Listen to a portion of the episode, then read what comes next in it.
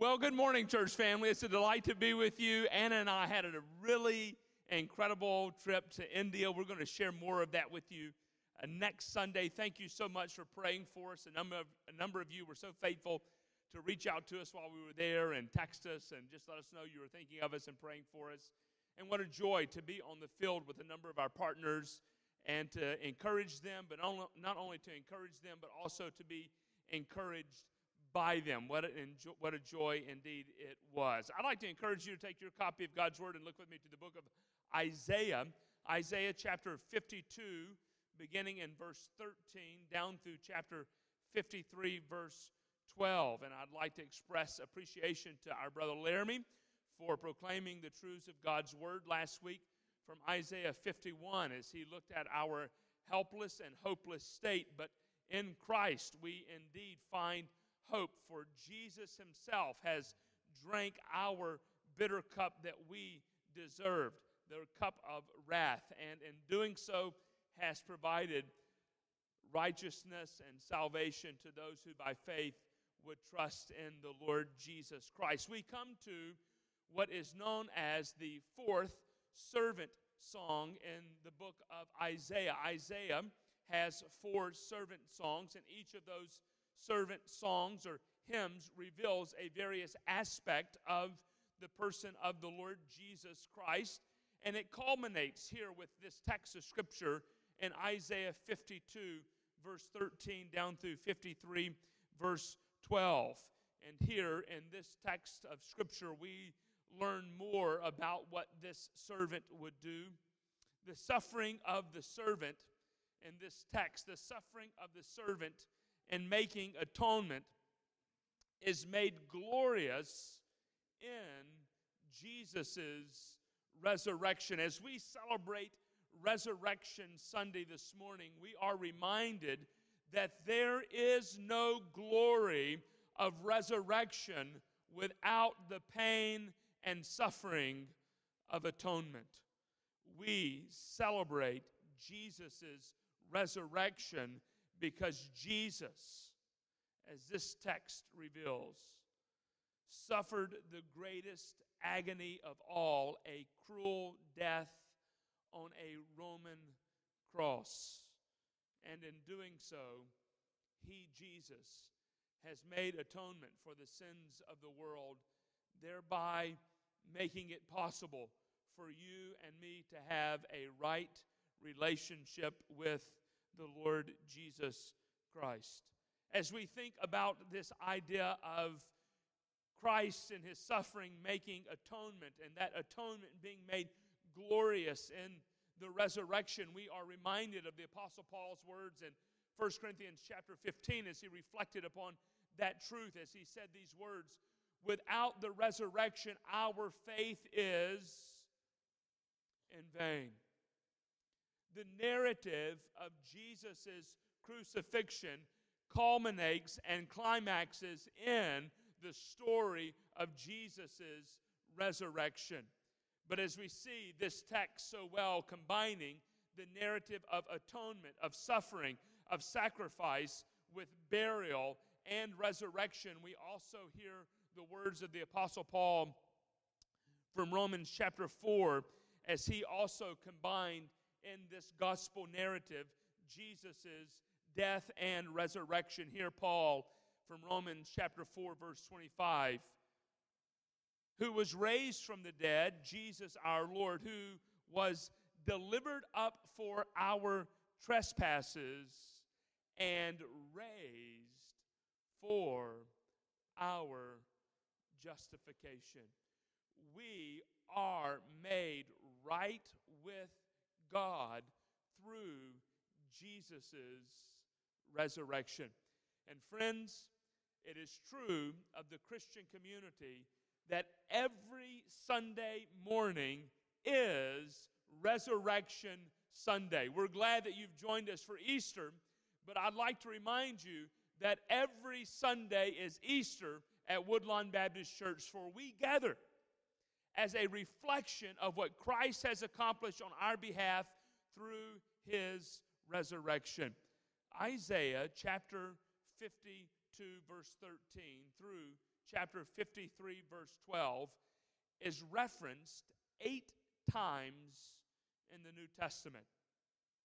We noted as we began a reflection on Easter in that first servant song from Isaiah 49, a number of references in the New Testament to these servant songs that clearly indicate Christ and his followers, his disciples, understood Jesus was the fulfillment of these four servant songs. And as we reflect in the New Testament of those servant songs, Isaiah 52, verse 13, through 53, verse 12, is the most quoted servant song in the New Testament.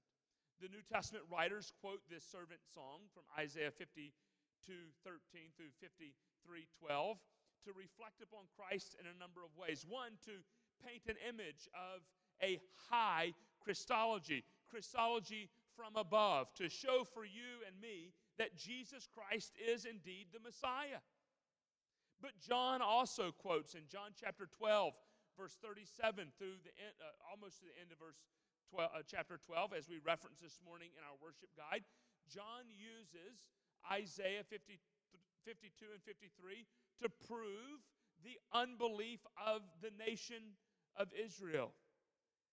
Matthew, in Matthew chapter 8, verse 17, uses this text of Scripture to prove to you and me that Jesus is indeed the Messiah. Luther in reflecting upon the atonement and resurrection of Christ, said that this passage of Scripture is, quote, the foremost, the foremost passage on suffering and atonement, and there is hardly another like it. We climb the mountain of atonement and resurrection to its highest peak in Isaiah 52 and 53. There is no clearer Old Testament passage that reflects on the death, burial, and resurrection of the Lord Jesus Christ like this passage. Isaiah centers this hymn around five stanzas. He was a good hymn writer. Five stanzas, the first being Isaiah chapter 52, verse 13 through 15. The second stanza being Isaiah 53, verses 1 through 3. The third stanza of this hymn being Isaiah 53, verses 4, 5, and 6. The fourth stanza being Isaiah 53, verses 7 through 9. And it concludes with a summary statement of the fifth stanza in Isaiah 53, verses 10 through 12. And as we reflect on this passage of Scripture, I want you to join me in reflecting upon these five truths from this text of Scripture. First, even as Pastor Laramie mentioned last week, so too does this text reveal with great specificity that glory comes through suffering. Isaiah 52, verse 13 through 15, reminds us that glory comes through suffering. The glory of the cross is only obtained by the suffering of the cross. Listen as Isaiah reflects upon this suffering of the servant. He mentions the glory of the servant first, beginning in verse 13 Behold, my servant shall act wisely. And notice these next three words that are used in reference to this servant. This servant will be one who shall be high and lifted up and shall be exalted. Isaiah begins this reflection on the suffering of the servant by a reflection on the glory of this servant. Just who is this servant? As we reflect on this passage of Scripture, we notice from the very beginning that whoever this servant is, he is closely akin and aligned to Yahweh Himself. For in the book of Isaiah, three times these words, high, lifted up, and exalted, are used, and every single time in these three other cases, every single time these words are a reference to Yahweh. Look with me first in Isaiah chapter 6, verse 1, a reference to Isaiah's call to ministry. Isaiah pens these words In the year that Uzziah died, I saw the Lord sitting upon a throne, and he was what? High and lifted up, and the train of his robe filled the temple. Look with me in Isaiah chapter 33, verse 10. Isaiah 33, verse 10. This is Yahweh speaking of himself. Now I will arise, says the Lord. Now I will lift myself up. Now I will be exalted. And look again with me to Isaiah chapter 57. Isaiah chapter 57, verse 15. Isaiah 57, verse 15. For thus says the one who is high and lifted up, who inhabits eternity, whose name is holy. I dwell in the high and holy place, and also with him who is of a contrite and lowly spirit, to revive the spirit of the lowly and to revive the heart of the contrite.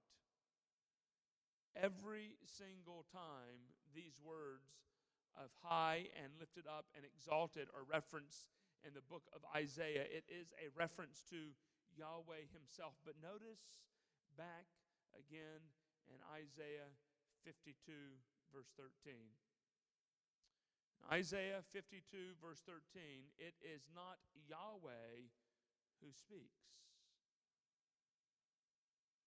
Behold, my servant shall act wisely. My servant.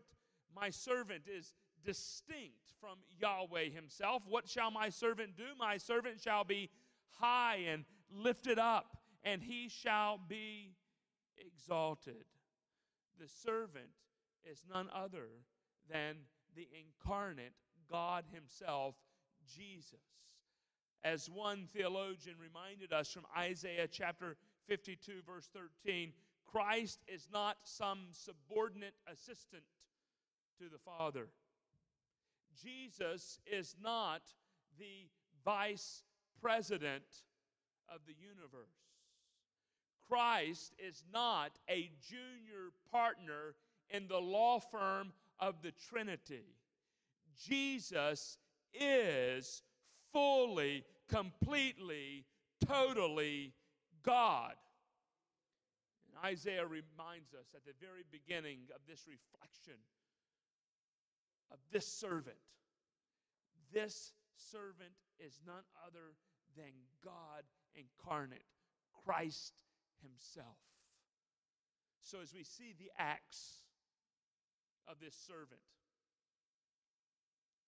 know that the acts of this servant are indeed the very acts of God Himself. This servant receives glory, verse 13. But how do we get to glory? Verses 14 and 15. Through intense suffering. See the suffering of this servant in verses 14 and 15? As many were astonished at you, his appearance was so marred beyond human semblance, and his form beyond that of the children of mankind. So shall he sprinkle many nations. Kings shall shut their mouths because of him. For that which has not been told them, they shall see. And that which they have not heard, they shall understand. there is only one way we get to the glory of Jesus' resurrection. And it's through the intense suffering of the cross. Do you hear and see the pain, the brutality, the cruelty of what the cross does in Jesus' life? In case you've forgotten about the suffering of the cross, see these words again. What does the cross do to Jesus? It completely deforms his very appearance. The act of crucifixion places Jesus in a position where he doesn't even resemble humanity. We see various expressions of suffering in our world. We see the difficulty of that suffering. And in fact, in some measurable way, we ourselves experience what that suffering is like in a small way. For example, I encourage all of you to go back and grab a picture of when you were 20 years old. Now hold that picture of yourself at 20 up against yourself at whatever age you are now.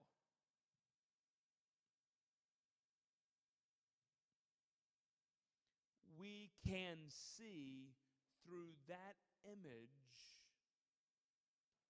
the effects of sin. But, friend, to whatever extent we might suppose we have suffered, that suffering pales in light of what Christ suffered on the cross. They didn't recognize him. They didn't even understand him to be human. This is what lashes with a cat's tail looks like. This is what thorns smashed into the skull of another produces. This is what the tip of a spear thrust into the side of another produces astonishment, appearance so marred beyond human semblance. But notice what the suffering accomplishes. Atonement, salvation. For he will, notice verse 15, sprinkle many nations. This is what the act of the servant will do. But why sprinkle many nations? And sprinkle many nations with what? We learn from the law in the Torah that the shedding of blood is necessary for forgiveness of sins. There is in this text a hint at what Jesus will do through the shedding of his blood. And this is exactly what John picks up on in writing the book of Revelation. Look with me in Revelation chapter 7, verse 14, and again in Revelation chapter 12, verse 11. Revelation chapter 7, verse 14. It's hard to preach with one hand.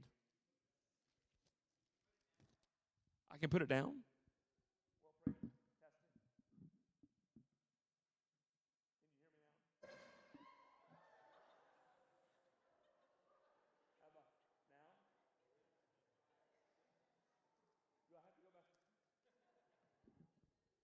Psych.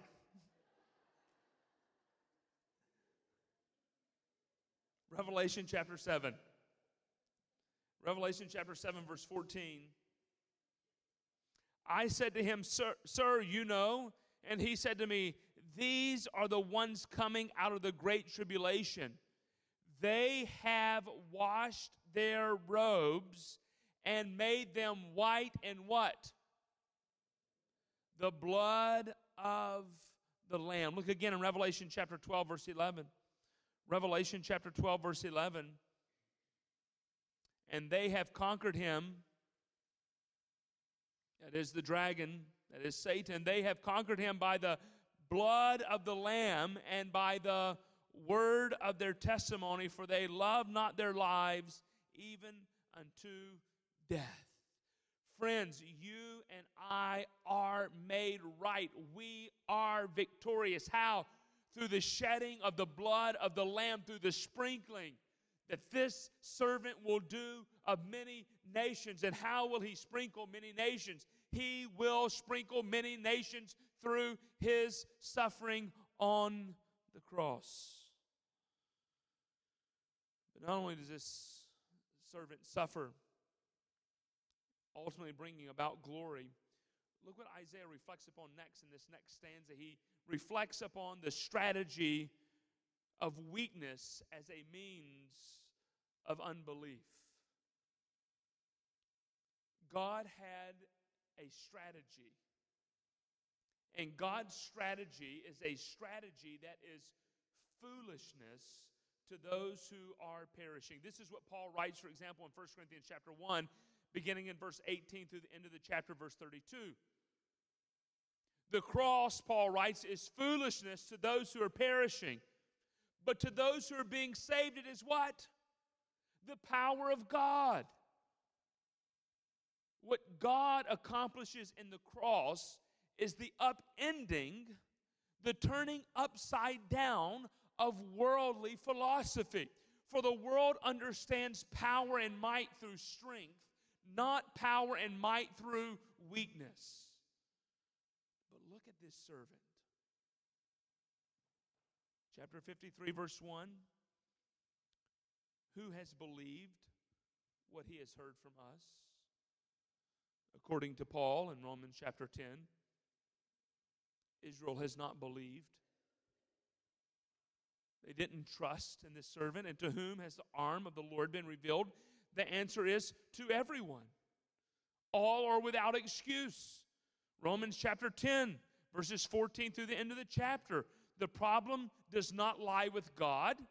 They have heard and they have known. God has made known through Jesus the means of salvation. But why might the people reject Jesus? Because Jesus, in his being a servant, is completely contrary to the mindset of the world. The world wants a ruling, conquering king. We like to follow mighty, powerful people. But look at this servant. Verse 2 He is one who grew up before him like a young plant and like a root out of dry ground. He had no form or majesty that we should look at him. There was nothing intrinsically appealing about the person of Jesus. No beauty that we should despise him. For he himself was despised and rejected by man, a man of sorrows. What a name. And acquainted with grief. And as one with whom men hid their faces, he was despised, and we esteemed him not. The strategy that God uses to, dis- to depict victory is a strategy of weakness. a strategy of defeat, a, distrat- a strategy of despisement. Jesus, while oftentimes depicted as one having blonde hair and blue eyes with hair flowing so beautifully down halfway down his back that is a false fake image Jesus was not an image that you would hang in your home hoping for family members and others to come over and say, Oh, what a beautiful guy. What a wonderful uncle. What a wonderful, beautiful father. No. Jesus was despised and rejected. So Isaiah sets up for us in these first two stanzas what ultimately culminates in the third stanza, which is the heart of the very hymn that Isaiah has written for us concerning the person of Jesus. We get to glory through suffering. This servant depicts strength through weakness. But the heart of what Isaiah wishes to communicate to us concerning the servant occurs here in this third stanza. The servant is a substitute for the sins of the world. Look at the vicarious substitution of Christ. Look at the penal substitution of Christ in Isaiah 53, verses 4 through 6. But not only do we see Jesus' vicarious substitution for the sins of the world, notice there is a change in reflection, a change in the voice. Thus far, Isaiah has been depicting for us what Yahweh thinks of this servant. But notice who speaks now. He has borne our griefs. And he has carried our sorrows. Yet we esteemed him stricken, smitten by God, and afflicted, but he was wounded for our transgressions. He was crushed for our iniquities. Upon him was the chastisement that brought us peace. And with his stripes we are healed beginning here in Isaiah chapter 53, verse 4, down through at least verse 9, we now see a reflection of humanity upon Christ. As humanity thinks about their state before God, as humanity reflects upon her state apart from God as humanity reflects upon the substitutionary atonement of Christ. This is humanity's confession. This is your confession. This is my confession of what this servant has accomplished on our behalf. Surely, he begins in verse 4. This is a word that reaches out and grabs our attention. Isaiah, as if he hasn't already gotten our attention, wants to make sure that we are paying very careful, close attention to this declaration of the servant. Surely, absolutely, we might say, this is what this servant has accomplished. Look at these words that he uses again here in verse 4 Surely he has borne our griefs and carried our sorrows. These words are words of sacrifice. These are words that come from the sacrificial language of the law. These are words that come from the sacrificial language that depicts how one is to receive atonement and forgiveness of sins, particularly in Leviticus chapter 5, 6, and 7, as we read of these two offerings the guilt offering and the sin offering. Don't miss what Isaiah is saying here in verses in verse 4 as he reflects upon what Jesus has accomplished by using these two words. He has borne our griefs and carried our sorrows. What happened on the day of atonement in the Old Testament? There were two animals involved. There was the goat that shed his blood. There was the goat that was sacrificed. And there was the scapegoat.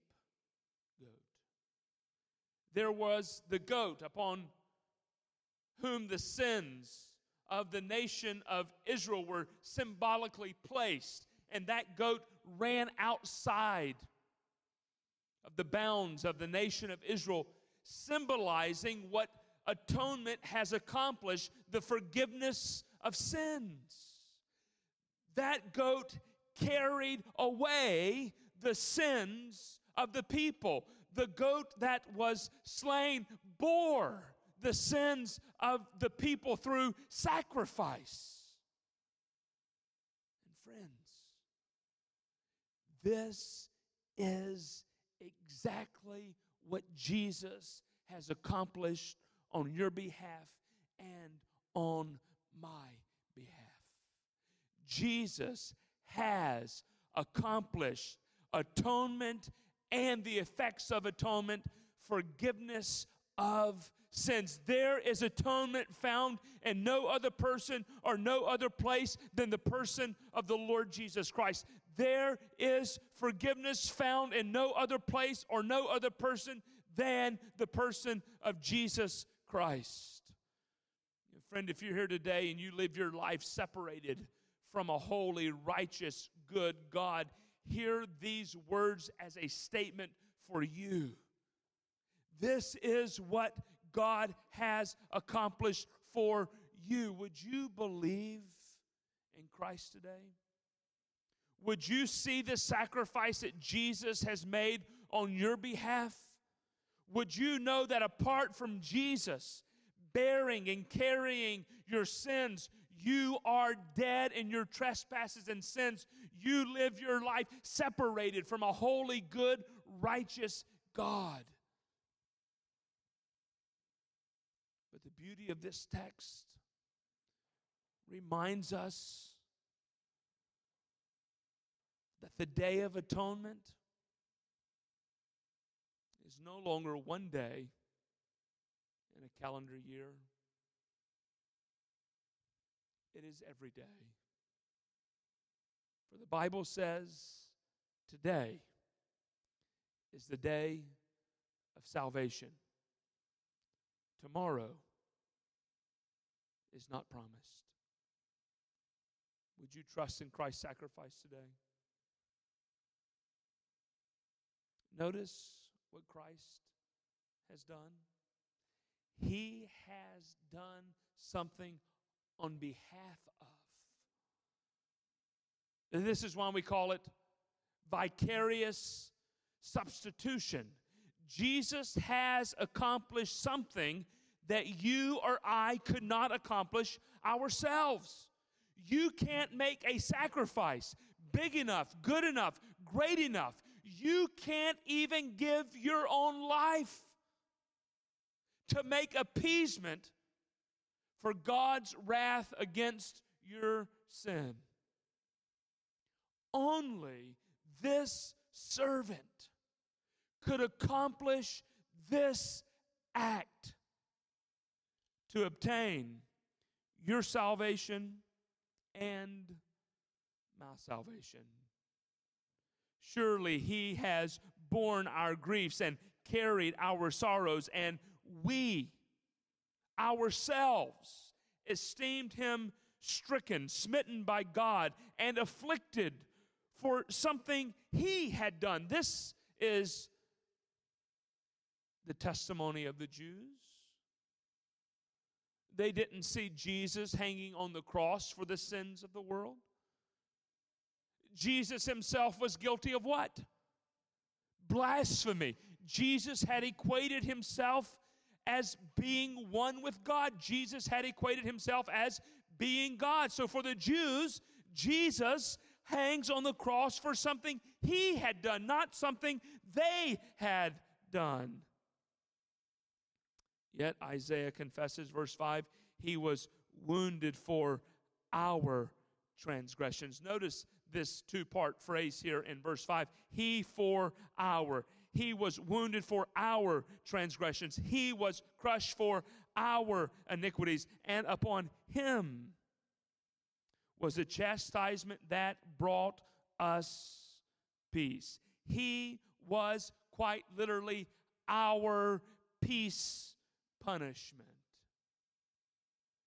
Jesus, the Lord Jesus Christ punishment secured our salvation. See what he says in that last phrase? And by his stripes we are healed. And all we like sheep have gone astray. We have turned. Who? Everyone. There's not one of us that's not a sinner apart from Christ. We have all turned, everyone to his own way, and the Lord has laid on him the iniquity of us all. Look what Yahweh does. Yahweh transfers the guilt. Yahweh transfers the guilt of the guilty to the head of the servant. God, in sending Jesus, takes my guilt and your guilt, and he places that guilt on the person of Jesus, and Jesus on the cross bears the very wrath of God in his body. Penal, substitutionary atonement. Not only was it vicarious on behalf of someone else, it was also penal. Jesus suffered as a penalty. For whose sin? Not Jesus' sin, my sin and your sin, the sins of the world, the sins of all who have gone astray. And who are the ones who have gone astray? Is there one single person that has not gone astray? No. So who are the our and the we of this text? For sure, it's Isaiah and Israel. But we know already from Isaiah chapter 42 and Isaiah chapter 49 that the gospel's intended focus was not only for the nation of Israel, but also as a light to the Gentiles. Jesus has suffered on behalf of the sins of the world to make atonement so that those who by faith trust in him might have everlasting life. Have you trusted in this substitute today, friends?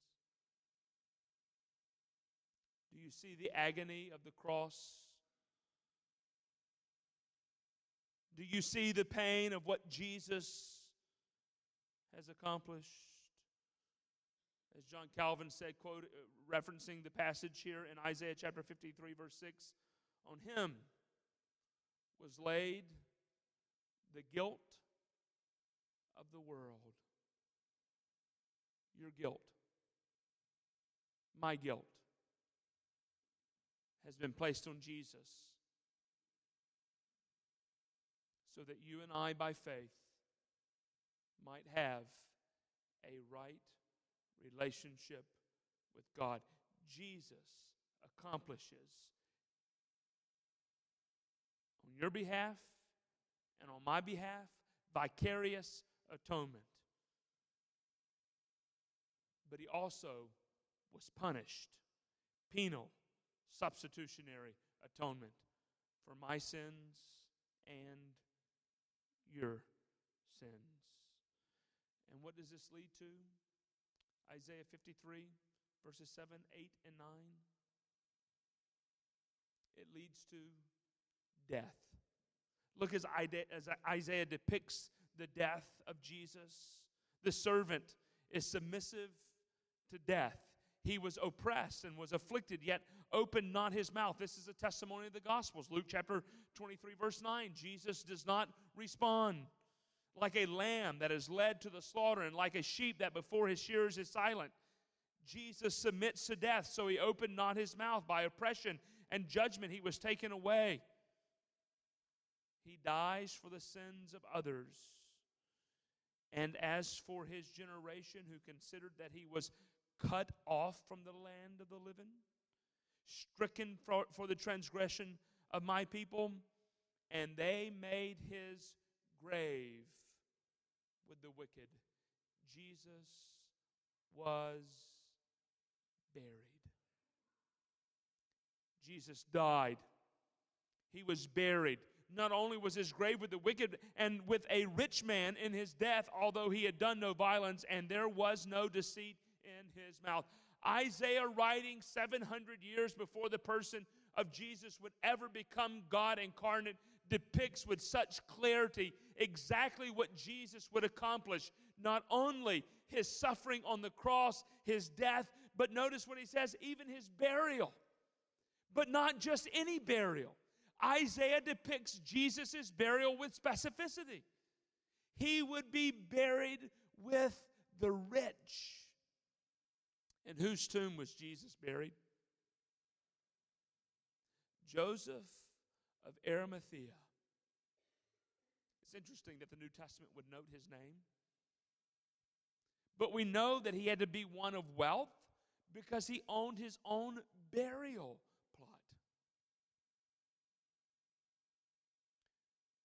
Friend, perhaps you're here today and you have a problem trusting. You have a problem trusting God. You have a problem trusting the Word of God.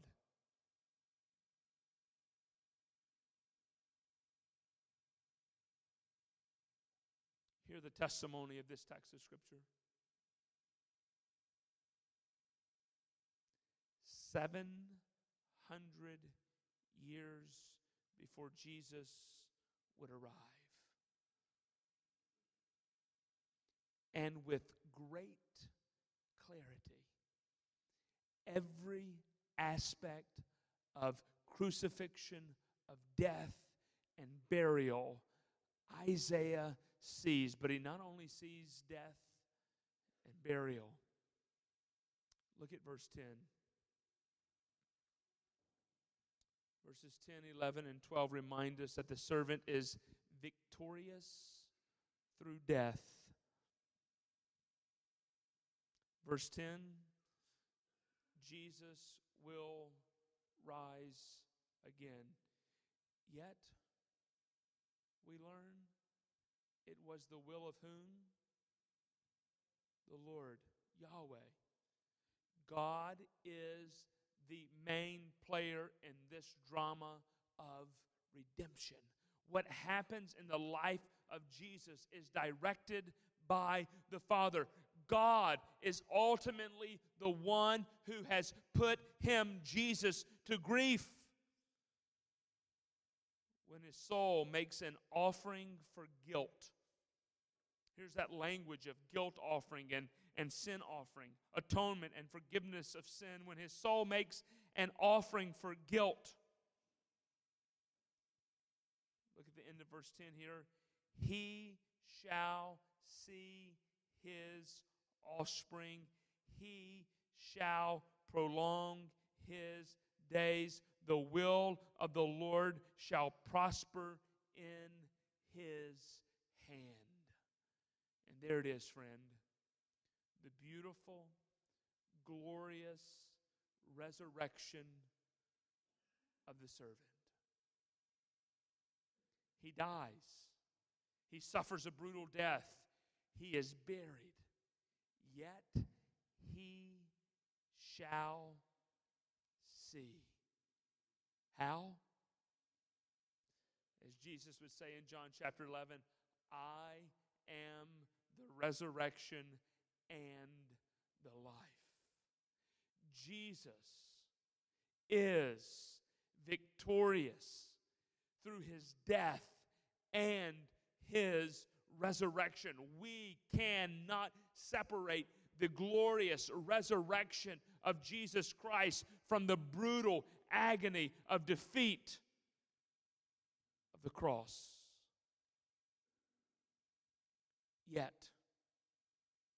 it is through the defeat or the appearance of defeat of the cross that Jesus ultimately provides glorious, beautiful, resurrected power for you and for me. Texas in 1835 and 36 was in a revolutionary war of its own. A war with Mexico. And in March of that year, a small band of soldiers from Texas had staked their place at this small mission that you and I know today as the Alamo. But it's interesting while we remember the Alamo. The Alamo and the story of the Alamo is not a story of victory. The story of the Alamo is a story of incredible defeat. Santa Anna had moved his Mexican army into the area, and they were aware that a small band of Texas soldiers were placed in the mission at the Alamo. And the Mexican troops attacked the Alamo, and guess what they did? They defeated the Texas troops at the Alamo. But just a few weeks later, Santa Anna would make a brutal mistake. Santa Anna, coming off of the defeat at the Alamo and his arrogance, positioned his troops at San Jacinto for a stand against the Texas soldiers. And when the battle began, the Texas soldiers were heard shouting over and over and over and over again Remember the Alamo! Remember the Alamo! And guess what happened that day in San Jacinto? The Texas troops defeated the Mexican army and secured the final victory for the state of Texas.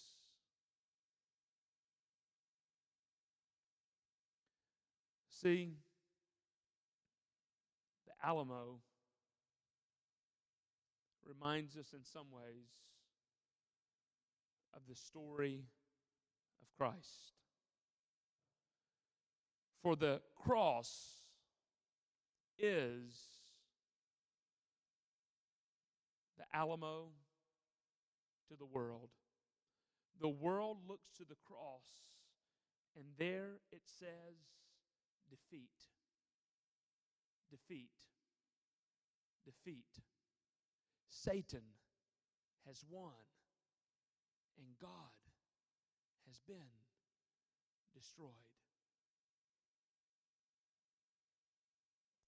The Alamo, the cross, is not the last statement.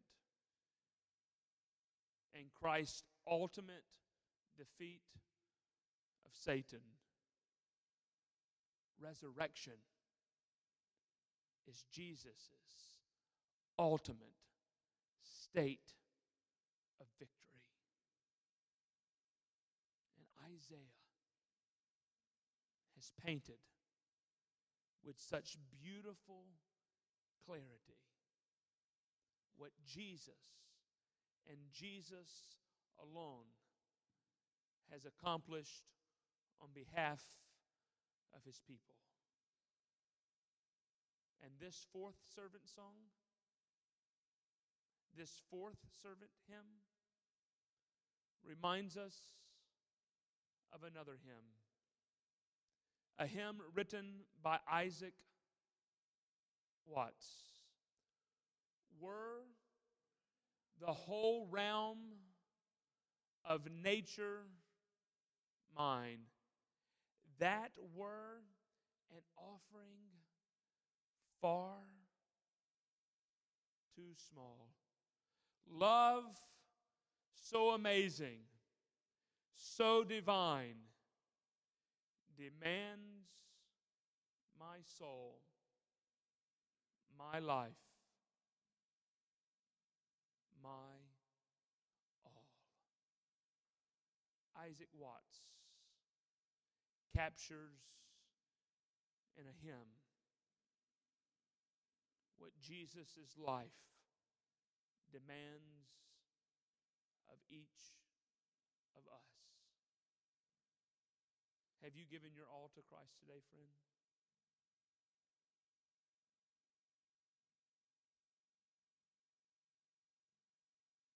How can we see the brutality of the cross and think that a half hearted commitment to Christ will suffice?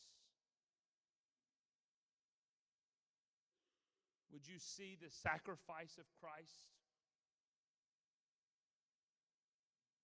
and the glory of his resurrection and know that has been accomplished on your behalf?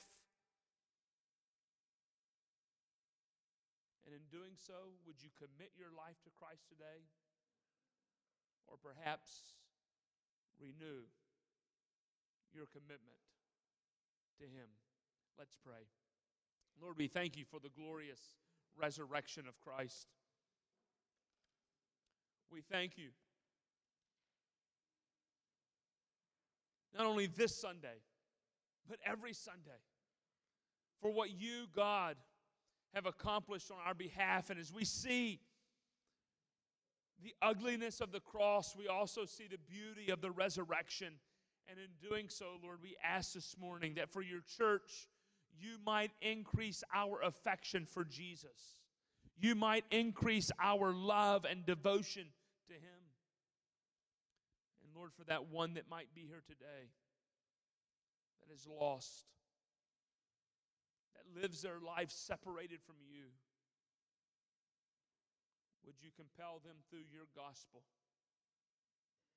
and by the power of your Spirit to believe? Would you spend a few moments where you're seated today and reflect upon the preaching of God's Word?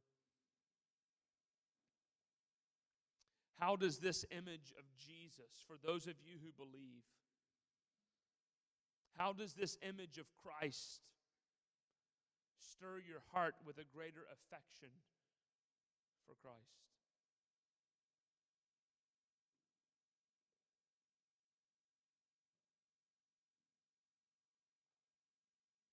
Would you ask God to increase your love for Him? Would you thank Him for the sacrifice that He has made on your behalf?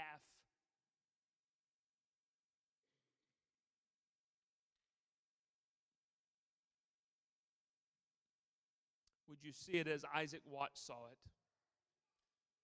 Demands my life, my all.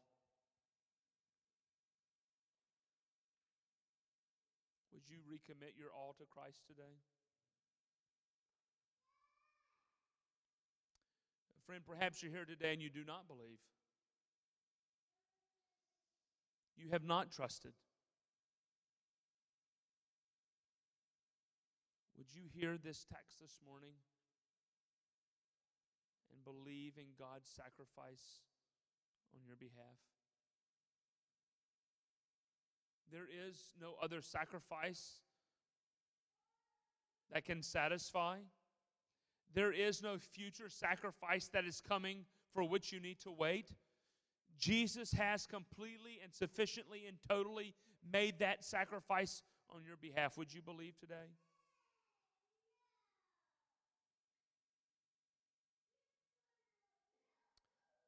We're going to stand in just a few moments and corporately respond to the preaching of God's word. If you're here today and you've never trusted in Christ, myself and Pastor Travis will be down front. We would be glad to spend a few moments with you and share with you how you can trust in Christ.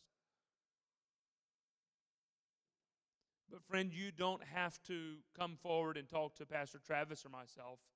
You can turn to someone seated next to you, for there are plenty of people in the context of this room that are seated near you that would delight in sharing with you how you can trust in Christ. Perhaps you'd like for one of us just to pray with you. That God, through the preaching of His Word today, might increase your love for Christ. That your affection for Christ might grow.